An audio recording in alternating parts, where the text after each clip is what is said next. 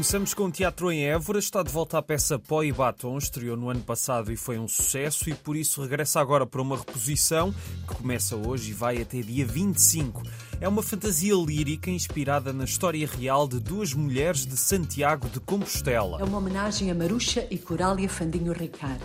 Família anarco-sindicalista, foram vítimas de marginalização, repressão, maus tratos e violência, enquanto os irmãos se encontravam na clandestinidade e hoje estavam presos. Para enfrentar o regime franquista e a sociedade cinzenta de então, saíam diariamente às duas da tarde para passear com roupas coloridas e muito maquilhadas. Sofia Lobo, que encena este pó e batom, que tem então um texto muito importante.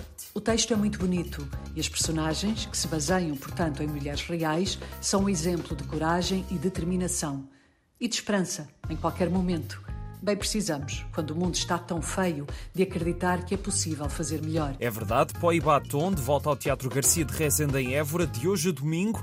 As sessões são às 7 da tarde, 7 no domingo, que será às 4.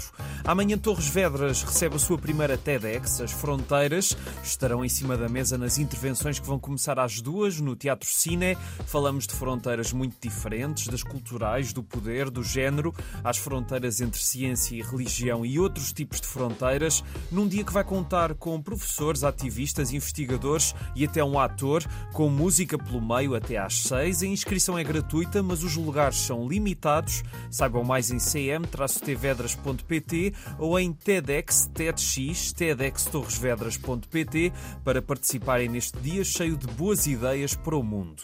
Já em Matozinhos, na Biblioteca Municipal Flor Bela Espanca, As Razões do Mundo, é uma exposição à volta de José Fontinhas, mais conhecido pelo seu pseudónimo, Eugênio de Andrade. São mais de uma centena de documentos, cartas, fotografias, primeiras edições de livros e também dedicatórias, pinturas, enfim, um conjunto de materiais nunca antes vistos que querem apresentar um lado mais intimista do poeta. É uma exposição que promete não deixar ninguém indiferente e que serviu para assinalar os 100 anos do nascimento do autor no ano passado. São os últimos dias em que esta exposição está patente. Termina já no sábado, As Razões do Mundo. No dia 24 para assinalar o fim da exposição, há duas atividades: uma oficina de leitura poética Expresso Poesia às 10 da manhã e às 3 há uma visita comentada à exposição que contará com a participação de quem for ao Expresso Poesia. A Biblioteca Florbela Espanca está aberta de segunda a sexta, das 9 às 6 e ao sábado, das 9 e meia às 5 e meia. E aterramos em Lisboa para um concerto que, na verdade,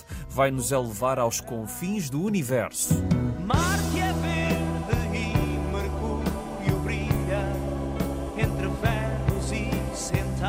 José Cid que está novamente a apresentar ao vivo 10 mil anos depois entre Vênus e Marte, o disco fabuloso editado em 1978 que tem muitos fãs espalhados pelo mundo, um marco do rock progressivo que funciona muito bem ao vivo e agora José Cid volta a levar esta sua ópera espacial ao palco com a participação em Lisboa da Orquestra Filarmonia das Beiras. O concerto é só no dia 24 no Coliseu às 9h30, mas os bilhetes têm voado rapidamente, por isso aproveitem já para pensarem nesta ideia ideia para sábado e já agora, depois, dia 2 de março, também às 9h30, os 10 mil anos vão ser levados ao multiusos de Guimarães. Neste concerto, José Cid e o seu octeto serão acompanhados pela Orquestra do Norte. E é tudo por hoje, um grande abraço e uma excelente semana.